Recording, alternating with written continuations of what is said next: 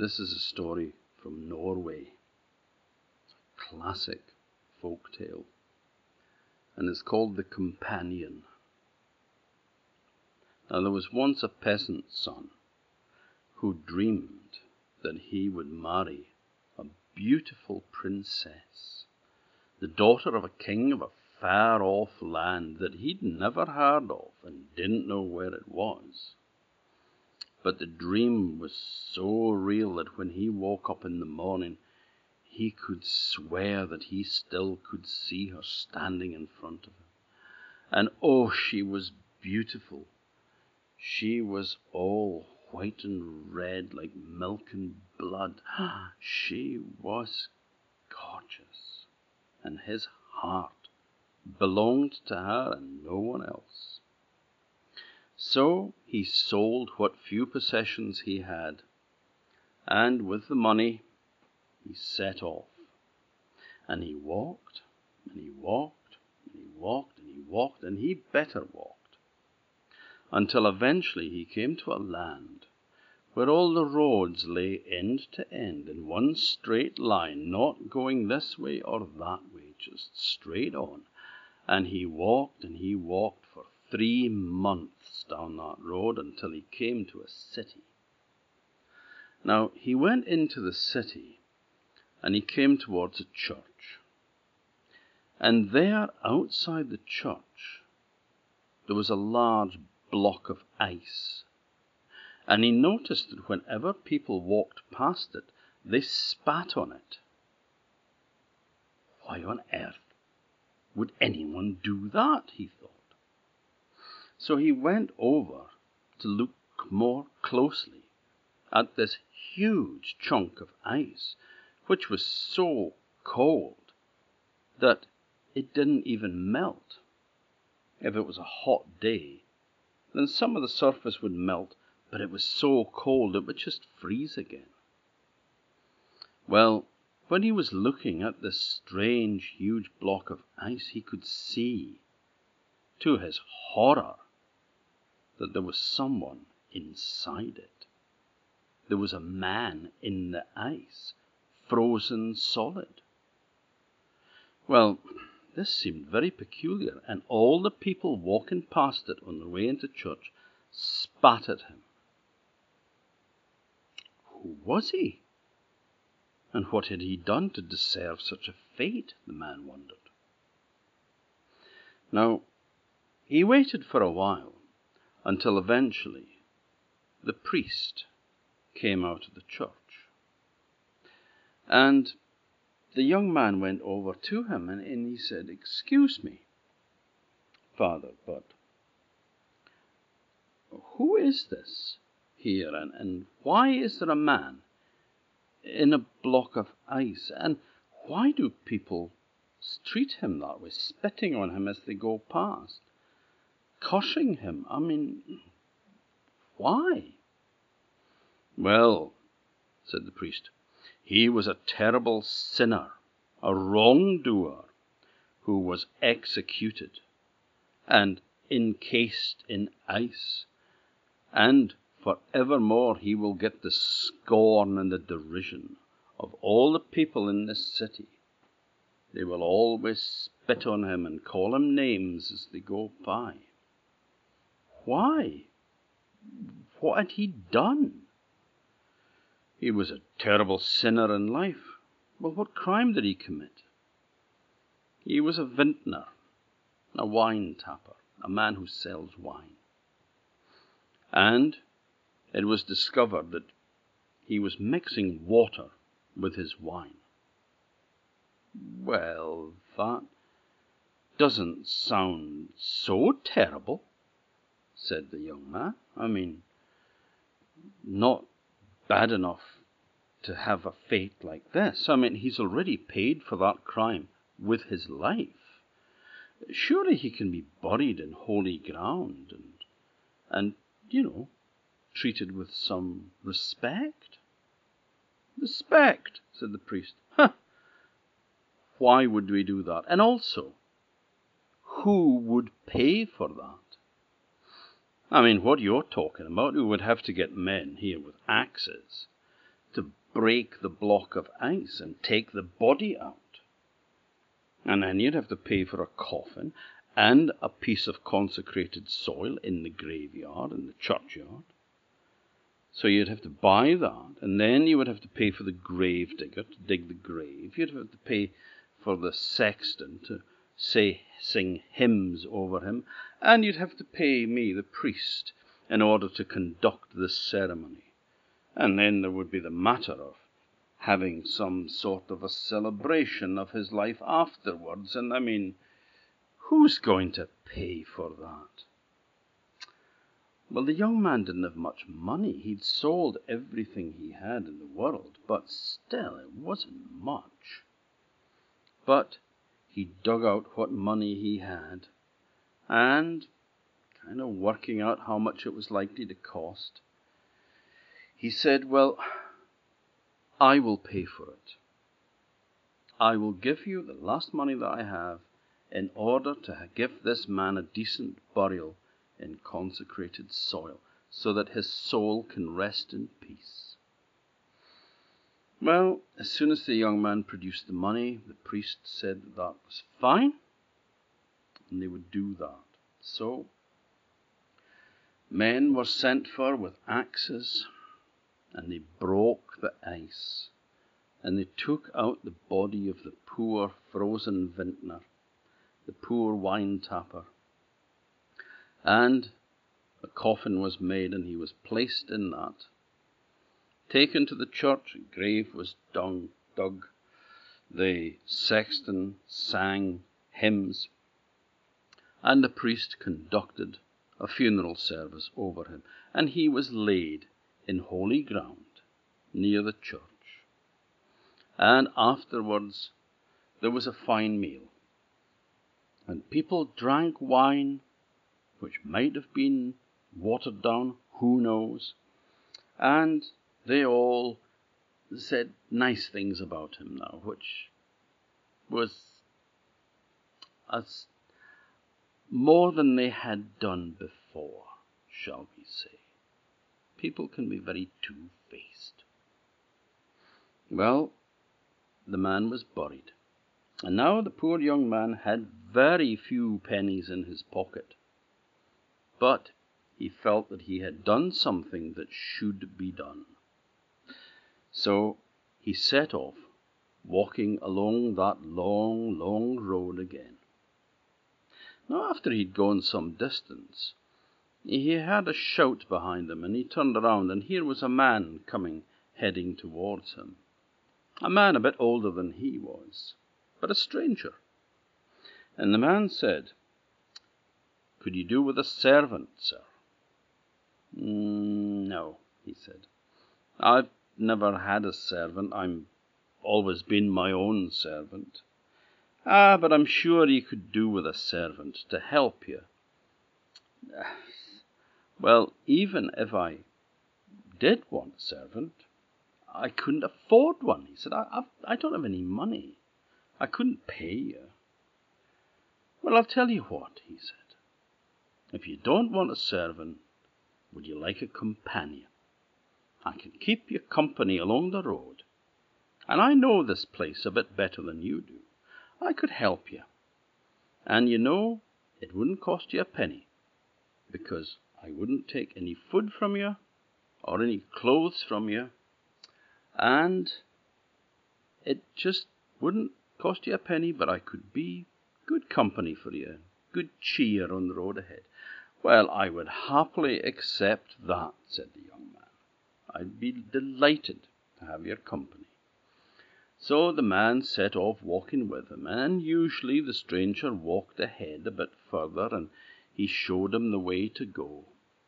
And they walked on and on and on, and they travelled over moors and around lakes, and they came to mountains.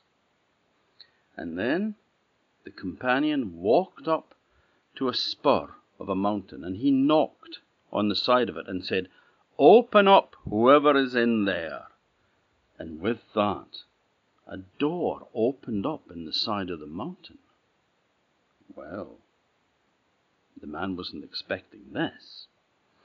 But they went in and looked around, and an old troll hag came over to them, and she was carrying a chair, and she set it down, and she said, Now, sit on the chair. I'm sure you must be tired after such a long journey. But the companion fixed her in the eye, and he said, No, sit on the chair yourself. And you know, the young man couldn't believe it. But the troll woman did exactly as she was told. It was almost like this man had power over her. She also seemed to be scared of him. But she sat down in the chair, and as soon as her bum was on that chair, she couldn't move. She was stuck. You see, the chair was enchanted, and that was her plan get them to sit in it, they would never be able to get out of it again. And then she could kill them and eat them. Well, then the companion started searching the place where the old troll hag lived. And eventually he saw a sword hanging on the wall, and he took the sword down and he went back to the troll and he said, I want this sword. No, no, no, she said. I can't give you the sword, anything but the sword. There's plenty of treasure in here. I'll give you as much as you like. No, no, he said, I want the sword. But I can't give you the sword. That's a three sister sword, she said. It belongs to me and my two sisters. The three sisters own it between them. I can't give it to you. Fine, said the man. In that case, you can sit there until the world ends. Oh, please let me out the chair. No, not unless you give us the sword. So the troll hag agreed. They could have the three sister sword. But then the companion told the young man to come with him, and they went out, and they didn't release the troll from the chair. Now on they walked over more moors and over around more water, till they came to another spur in the mountains. And then the companion knocked on the side of the rock and said, Open up, whoever is in there. And a door again opened up, and they went in, and another troll hag came over carrying a chair and said, Sit down in the chair. You must be very tired after your journey. You sit in the chair, said the man, the companion. Well, again, the old troll woman seemed to be afraid of him, and she sat in the chair, and then she was stuck.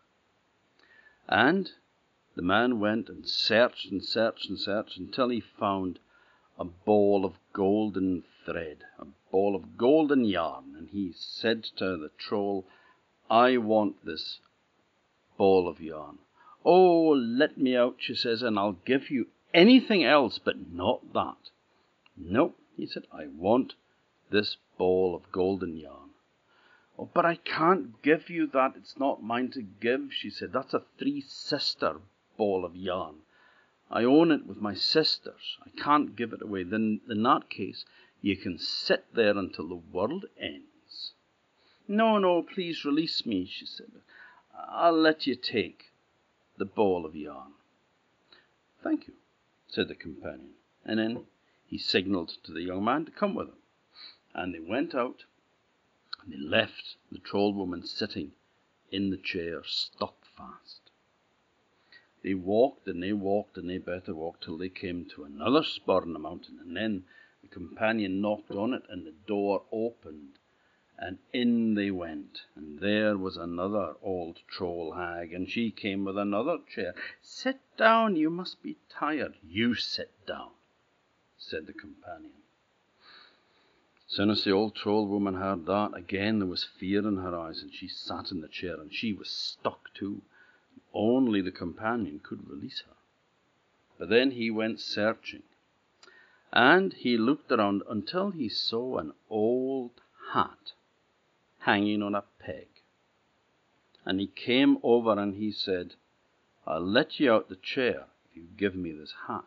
I can't give you the hat, she said anything else in here but the hat. I mean, there's riches galore. I want this hat.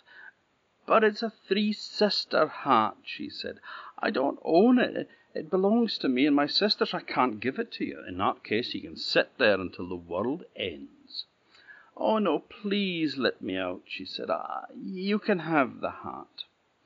So the companion turned around with the young man, walked out the door, and left the old troll woman sitting in the chair.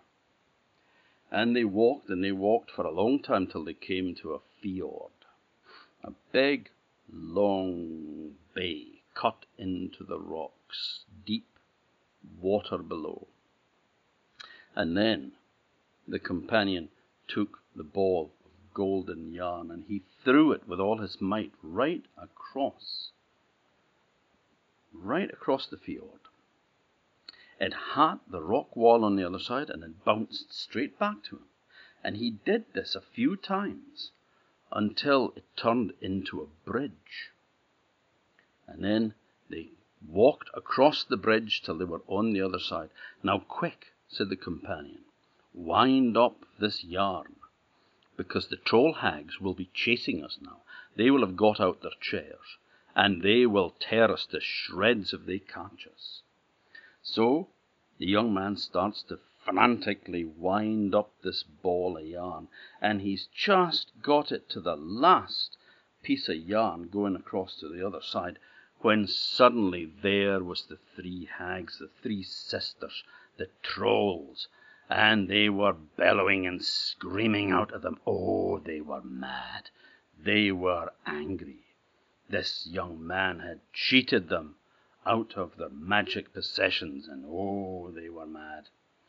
Well, the young man just got the last thread wound up, but the trolls were running so fast that they couldn't stop, and they fell head first into the fjord, and down they tumbled into the water with a splash, and that was the finish of them.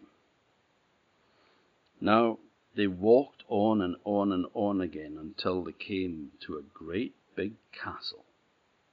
This, said the companion, is where the princess that you dreamt of lives. And I will tell you how you can win her as your wife. So in they went. Well, the king met them and treated them very well. And the princess was sitting at the table as well, and they were invited to come and eat, and they were shown to the rooms as well. And the young man had a room, and the companion, who was considered to be his servant, had the room next door. Now they went down, and they were having a nice meal. And the young man told the princess all about how he had dreamed about her, how it was definitely her, because he had seen her in a dream, and he wanted to marry her. Well, she said, I would be happy to have you as a husband, but first I have to give you three tests, and if you can do what I ask, then you will have my hand in marriage. Oh, anything, said the young man, anything at all. I don't think it's asking too much of you, said the princess. Here, take these golden scissors. And she gave the young man a pair of golden scissors. Look after them and hide them well, she said. And if you can give them back to me at twelve noon tomorrow, then I will consider that task, first task, complete. But if you can't give them back to me, then the law of the land says that your head must roll, and it will be stuck on a spike on my father's wall, just like those suitors out there. And the young man looked out the window, and there was a line of heads all on spikes around the top of the wall. Ooh, not nice. But then the princess became very happy and very playful, and she chumped about and frisked around, and she played with the young man, she tickled him, and she danced with him, and all sorts of things. And the young man, well, all he could think about was how beautiful she was, and he never noticed when she put her hand into his pocket and took out the golden scissors and hid them. Well, after a while, the young man went up to his room, and the companion was there, and he said, How did you get on? Oh, fine. She told me that I had to keep a pair of golden scissors for her until the next day, and then she would. That would be the first of three tasks done. Hmm. And uh, these scissors, said the companion, uh, you have them on you, do you? Well, of course, he says, yet they're here. And he put his hand in his pocket, but they were not there, because the princess had stolen them away. Oh, what am I to do? Never mind, said the companion. I'll help you get them back. Now the companion went down to the stables, and in the stable as well as horses, as you would expect to find in a stable, there was a ram. And it was no ordinary ram, though, a huge big black ram. Well, this was a magic ram, which belonged, well, you'll see who it belongs to later. But it belonged now to the princess. And the companion went over to the ram and said to it, When does your mistress, the princess, when does she go to see her lover tonight? I can't tell you that, bleated the ram. Well, he lifted the sword that he'd taken from the first troll's home, and he struck the ram between the horns, right on the head, with the sword. Ow! said the ram. Tell me, when does the princess go to see her lover tonight? I can't tell you, bleated the ram. Whack! He hat him again a second time, right between the horns on the head. Ow! said the ram. She goes at eleven o'clock tonight. Thank you, said the companion. And then the companion went away, and he came back later, near to eleven o'clock, and he put on the three sister hat. Now, this was no ordinary hat, of course. This hat made the wearer invisible, so no one could see him. And he waited by the goat until the princess came down at eleven o'clock, and then she took out a horn from a pocket in her dress, and inside the horn there was an ointment. It was a magic ointment. She rubbed it between the ram's horns, and said, Aloft, aloft, fly over rooftop and church spire, over land and water, over hill and dale, and take me to my lover tonight. And when she said that, the ram started to float up into the air. You see, it was a magic ram, and it could run through the air faster than it could run along the ground. The companion quickly chomped up onto the back of the ram as well, behind the princess. But of course, she couldn't see him because he was wearing the three sister hat. So he was invisible. And up into the air they rose, and away went the ram at a huge speed all the way to a mountain. And when they got to the mountain, the princess knocked on the side of it, and the door opened, and in she went, and the companion went in behind her. And there she went to her lover. Her lover was a troll, a huge, hideous, ugly troll. Now, why would a beautiful princess be in love with a troll, you might be asking yourselves? And it's a very good question. And I'll tell you. It was because the troll had cast a spell on her. She was under an enchantment. The troll controlled her. And she was in love with the troll. She sat next to him, cuddling into him, and she said, Well, my friend, she said, I have another suitor come wanting my hand in marriage. And I told him that he had to keep safe a pair of golden scissors and give me back to them tomorrow. Oh, said the Troll, did he? And will he be able to do that? I don't think so, said the princess, because, and she took out the golden scissors, here they are. And they laughed, the two of them laughed. Well, she said, take them and hide them well. So the Troll went off to a great big iron chest that had three great locks on it. And he unlocked the three locks with the one key, and he opened the lid and he put the golden scissors into the chest. And as quickly as he did that, the companion snatched them and hid them in his pocket. The Troll never noticed. Trolls aren't very smart anyway. And he closed the lid and he locked the three locks, and then, just to make sure, he hid the key in an old hollow rotten tooth of his, the one that had given him so much toothache. But he hid the key inside the tooth, and he thought, he'll never find the key there. And then he went back to the princess. And they had a lovely night together, and then when she came to leave, the companion followed her and on to the back of her goat, and they flew back to the castle.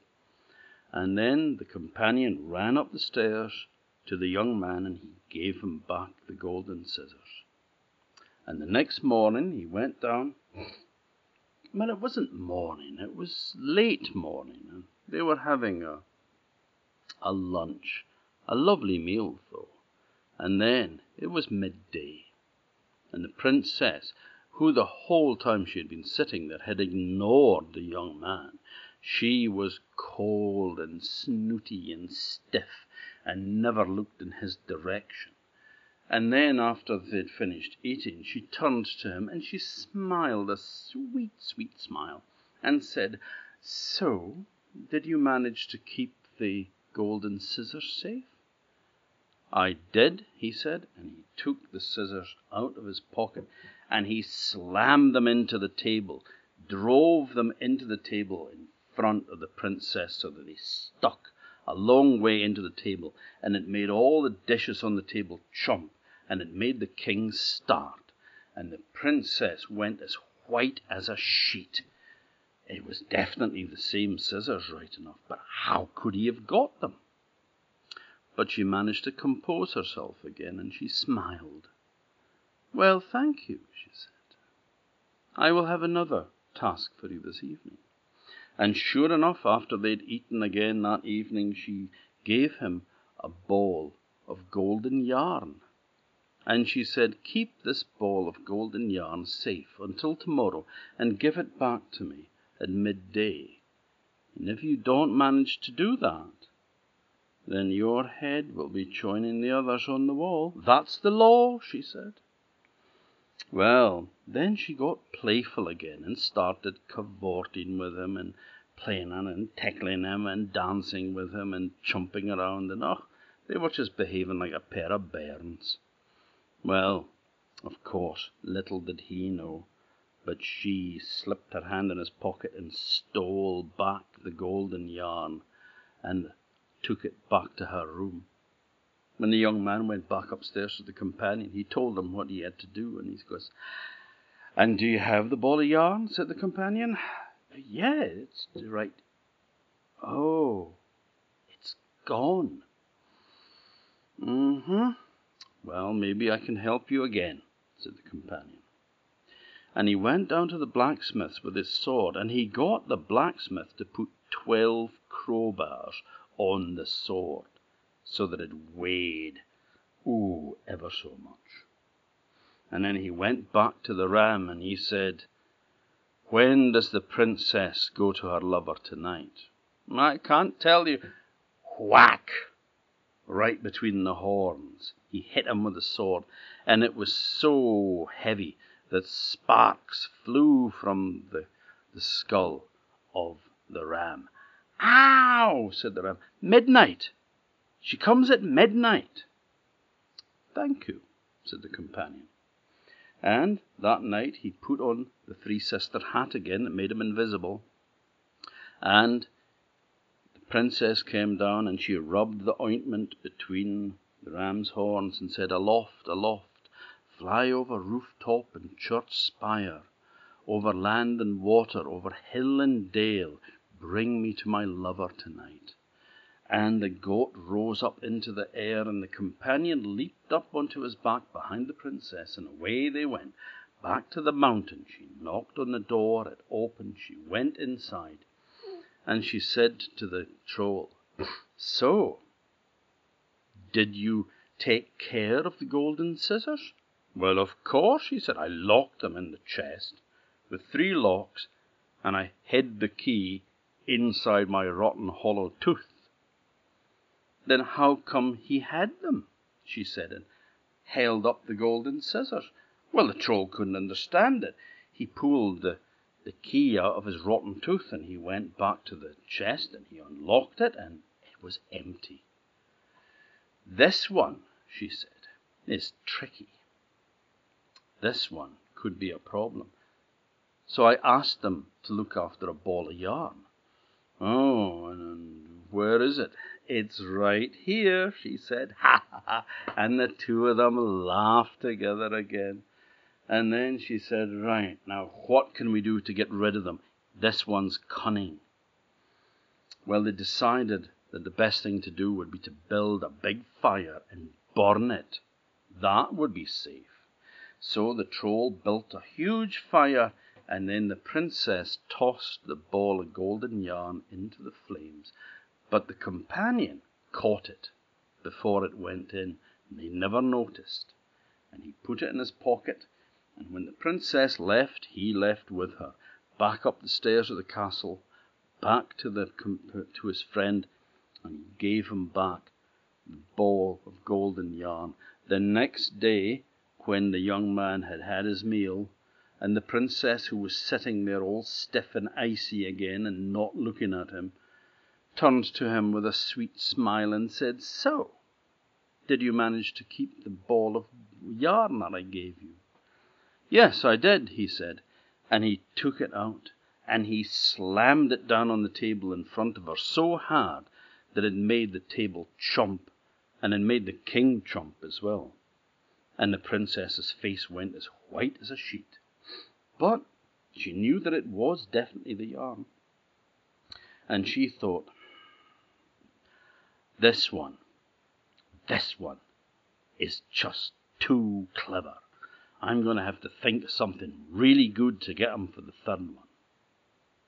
So, that night after they had eaten, then she turned to him again with a smile and said, For your next task, your third and final task, I want you to bring me what I am thinking of now. And that was it. No cavorting around, no dancing, no tickling, no playing. No.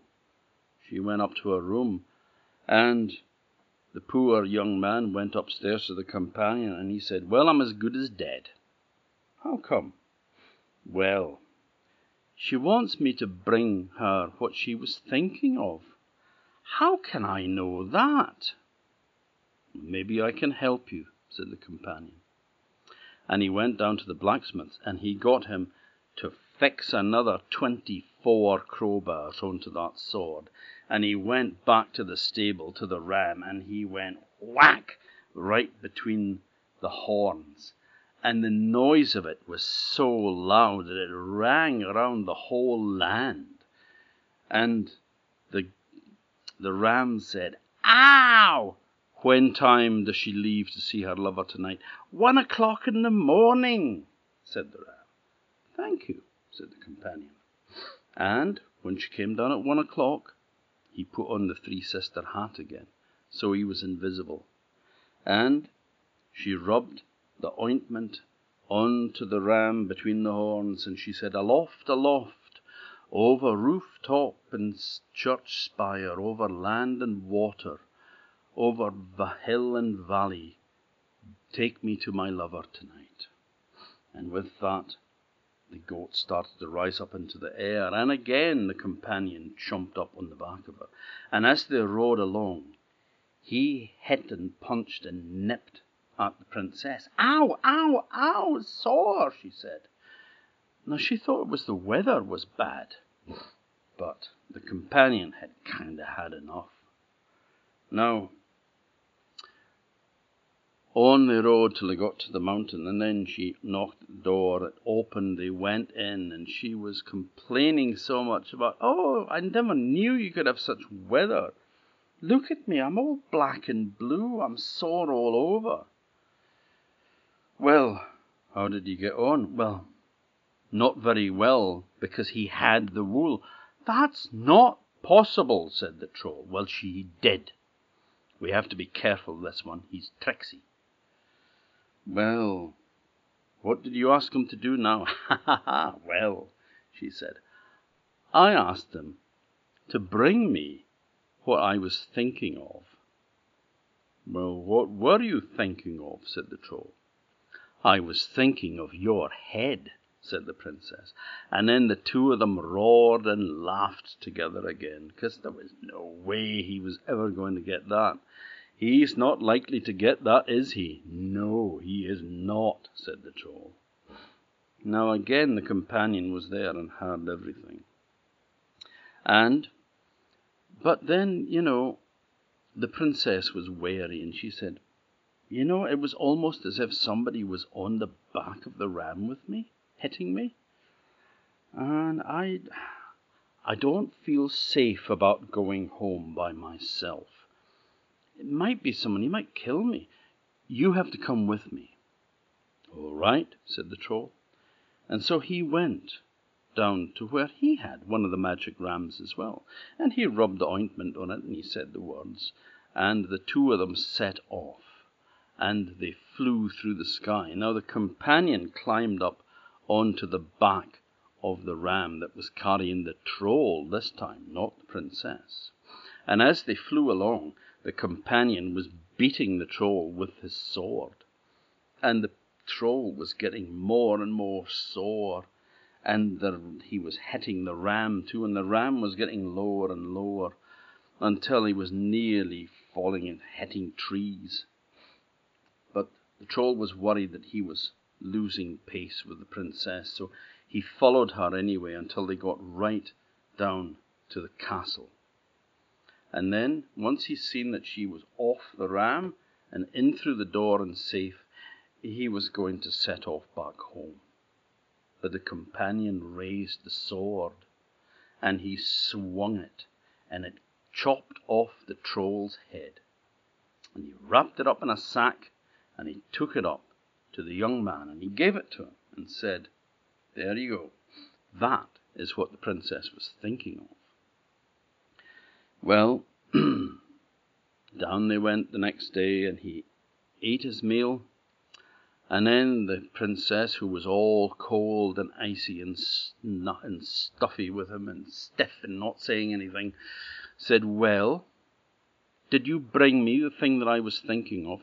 Indeed I did, he said. And he pulled out the sack with the troll's head in it, and he threw the troll's head down on the table in front of the princess. There, he said, that's what you were thinking of. And the table broke under the force that he threw the troll's head down with. Well, the princess was shocked, and she had to admit that yes, it indeed was what she had been thinking of. Now, the king said that he had done the three things that she had asked, and so he could marry her. But that night, the companion said to him, You know, you have to be careful with her. She's still under troll enchantment. You see, she's wearing a troll hide, and she will never be free of the spell until that troll hide is stripped from her. And the only way that you can do that is to follow my advice. Now, tomorrow night, when you go to bed after your wedding, pretend to go to sleep. But don't sleep. If you fall asleep, it'll be the end of you, because she will try to kill you. But then you must grab her, and you must beat her with nine brooms made of birch twigs. I have nine brooms under the bed. You must beat her with those until you've worn out all nine brooms. And then you must throw her into a bath full of last year's whey. That's the water that comes out of cheese when you're making it.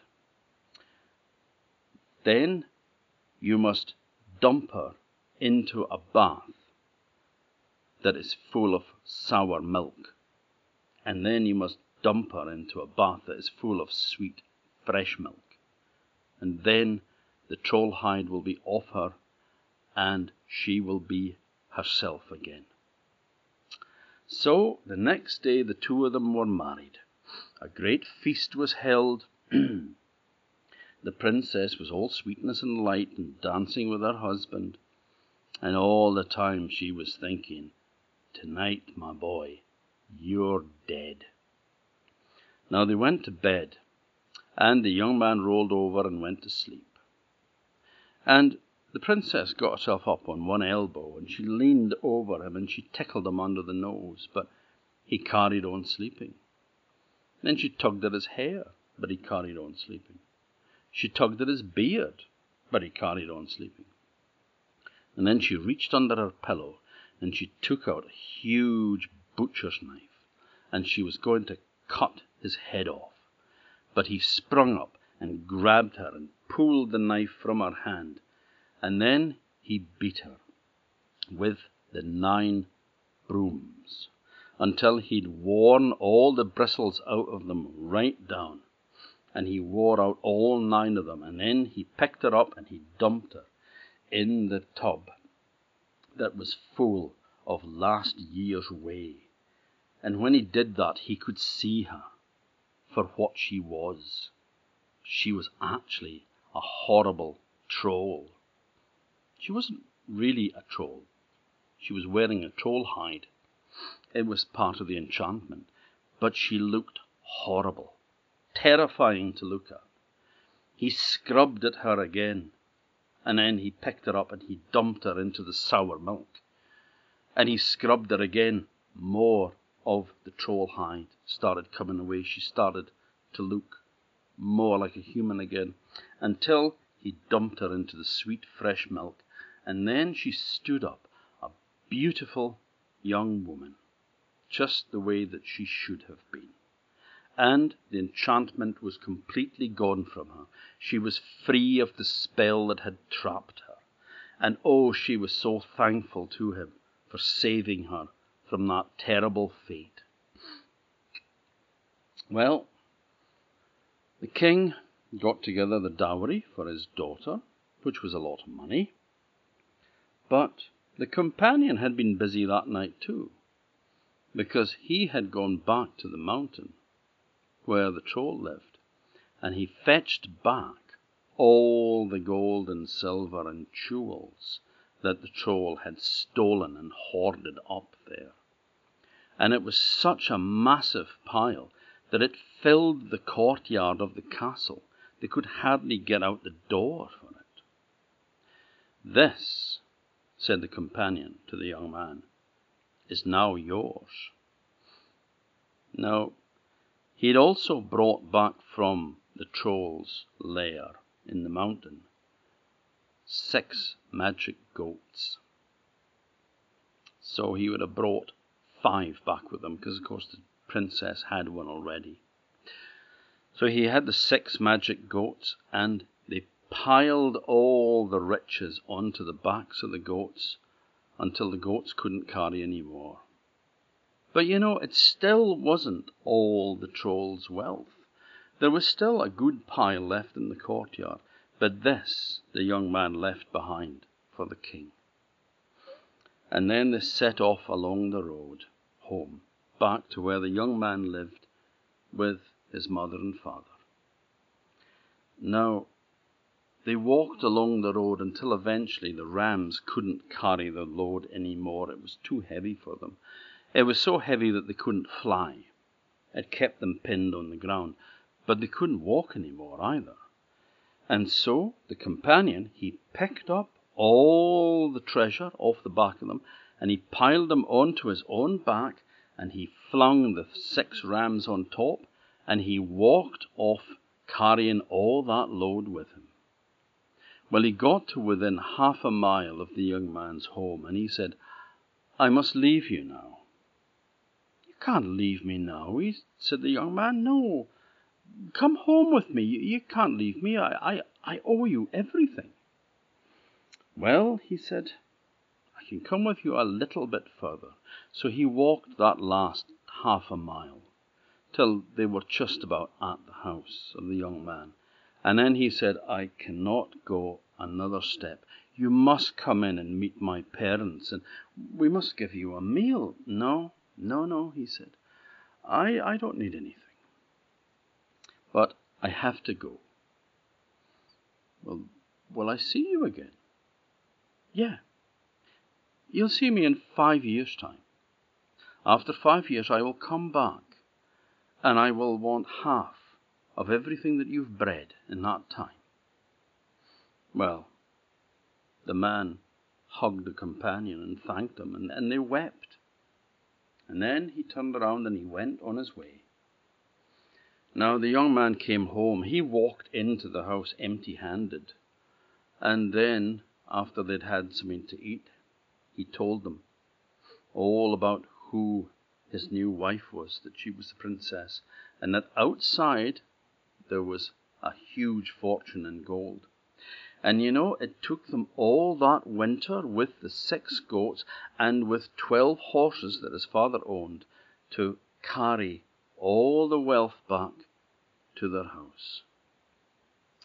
Well, a huge place was built for the young man and the princess.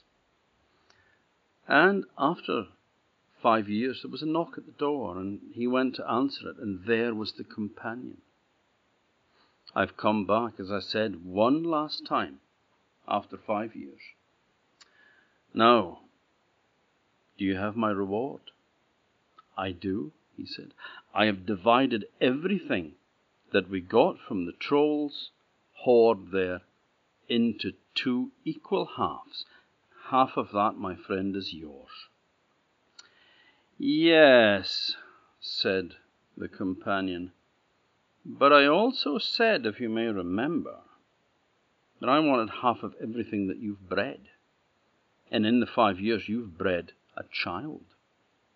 You have a daughter. I do. Then you must divide her as well between us. Yeah. Yes, said the man. I must. I, I made a vow. And he took the sword, the same one that they had taken from the old troll woman's lair, and he raised it over his head to strike his little girl right down the middle, right in two. But before the sword came down, the companion gripped the blade and said, You don't have to do that. Well, the young man was so relieved. And the companion said to him, I bet you're happy you didn't have to do that. Oh, he said, I have, I've never felt happier in my whole life. Well, said the companion, that is the way that you made me feel when you paid for my funeral. I was the vintner, the wine tapper, that was encased in that block of ice. And you spent the last money that you had to give me a decent burial so that my soul could be at peace. And I begged in heaven to be allowed to return to help you, and I was told that I could be of help to you for a year, no longer. And so when I left you, that was the time that the year was up. And I also had permission to come back to you again after five years. just to see how you were getting on. But now I have to go, and we will not see each other again, for now I can return to heaven, and my soul can be at peace, thanks to you. And the companion turned around and walked away, and the young man and the princess never saw him again.